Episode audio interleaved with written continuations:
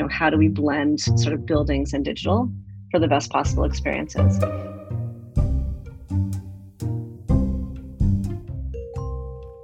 I'd like to be the first to welcome you to Design Nerds Anonymous, the podcast that sparks curiosity at the intersection of business and design. I'm your host, Amanda Schneider, founder and president at ThinkLab, the research division of Sandow, and sister company to design brands you know and love, like Interior Design, Metropolis, Material Bank, and more. And I'd like to be the second person to welcome you to Design Nerds Anonymous. My name is Hannah Vitti, and I've been Amanda's right hand throughout the season. I'm the audio journalist engineer producing Design Nerds Anonymous with ThinkLab. You'll hear my voice throughout the season. In this podcast, we've invited trailblazers from within the design industry and beyond to engage in conversations and explore the topics that will drive our future. At ThinkLab, our passion is sharing inspiration for your business, fuel for your design process, and connections with people and ideas for positive disruption. So thanks for listening. We're glad you're here. In today's episode, We'll explore the intersection of physical and digital worlds of design with McKinsey's Jennifer Kilian. Now, if you've listened to other episodes this season, you've already been introduced to her voice in our exploration of positive disruption. But we thought her insight about technology and the interface of physical and digital worlds was so interesting, it deserved its own bonus episode. Now, you likely know McKinsey for their business insights.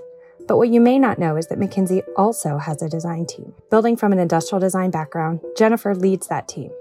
Her core role is advising clients on driving innovation and the behavioral change required to support it, while creating products, services, environments, and ecosystems that improve the bottom line.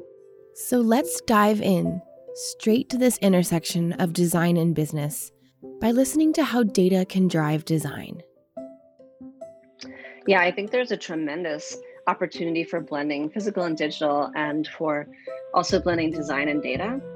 And what I mean by that is, for example, if we look at trends in data for residents and when they might move in or out or some triggers there, we can sort of start to get a hypothesis going on what could we do to keep them longer or to help make their experiences better. And I think that's where design kicks in. So I think by leveraging a little bit of sort of the data science around the analytics that can be provided, you know, it's this, it's this mashup of sort of what data feeds and sources we have, um, what can we learn from people, and then how do we help predictively make them safe by giving them uh, as much data transparency as possible to make the right choices.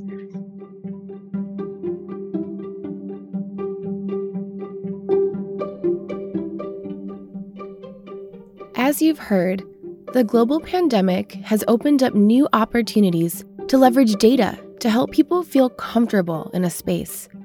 Let's listen to some tangible stories about how data and transparency can help blend the physical and digital worlds to drive comfort for its occupants. The analytics that can be provided through various functions in a building today. So, literally, like people badging in and out of a workplace building, perhaps, or an elevator.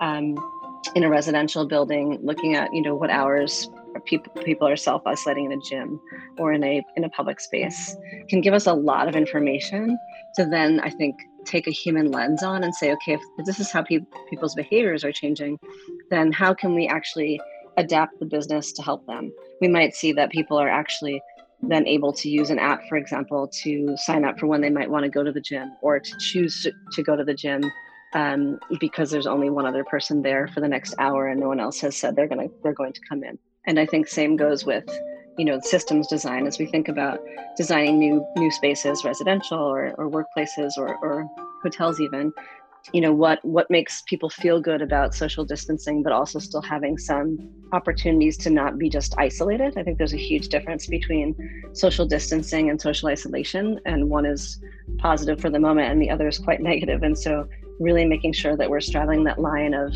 you know we don't have people entering and, and leaving so so distance or from a time or space perspective that that they feel completely alone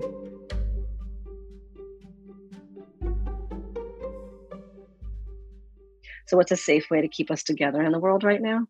Um, I know one of the things we were looking at also is um, working with a, a, client in China on creating a new living environment. It's part hotel uh, and part residential for millennials and uh, other generations. But we literally went down to the level of even designing the furniture, the beds in a new way.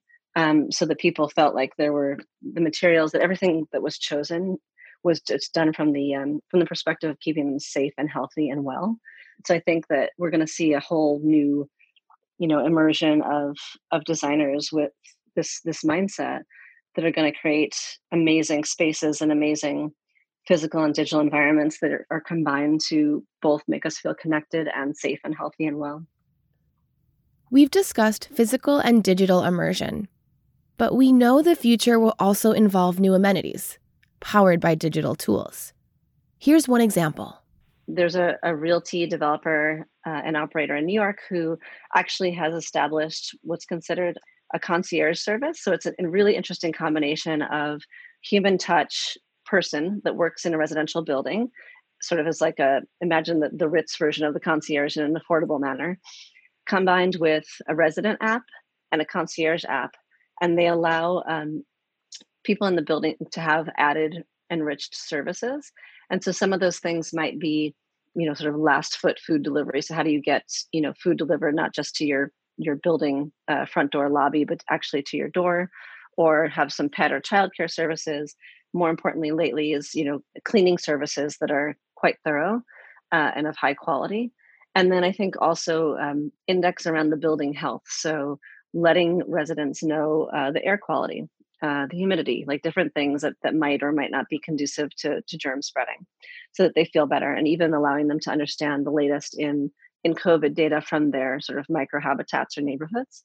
Uh, so that's been a really interesting thing to see come, come to fruition right now and, and for the company to pivot into health uh, and wellness for the residents uh, things like being able to book and manage gym slots or still leverage a public space but in a private way with with cleanings and wipe downs in between i think has given them quite a competitive advantage over places that just have shut things down out of fear uh, and i think made the residents feel a lot more safe and cared for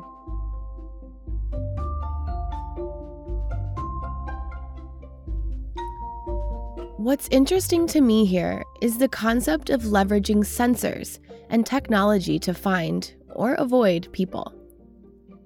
As work becomes about flexible locations and flexible hours, tech can help you find or avoid others and create the experience that's right for your workday.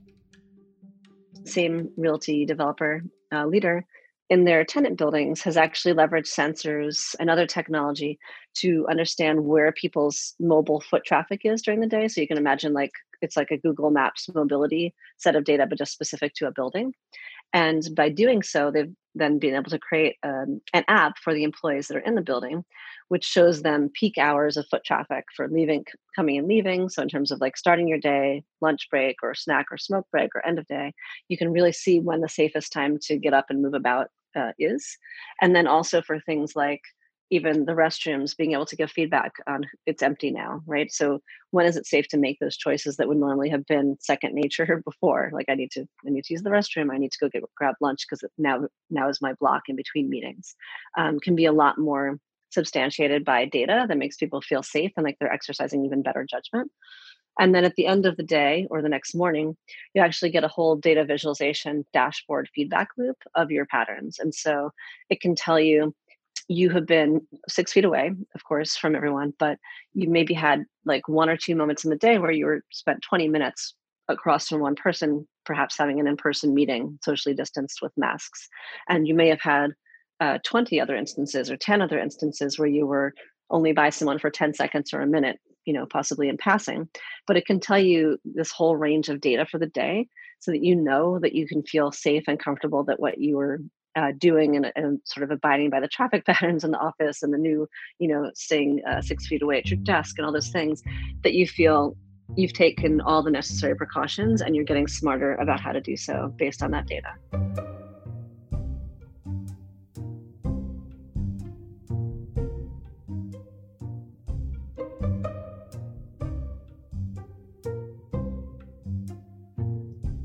And at ThinkLab, of course, we love the idea of data making us smarter.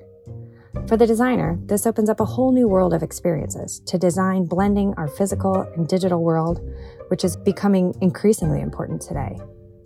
And for the people using the space, perhaps it opens up a whole new world of experiences.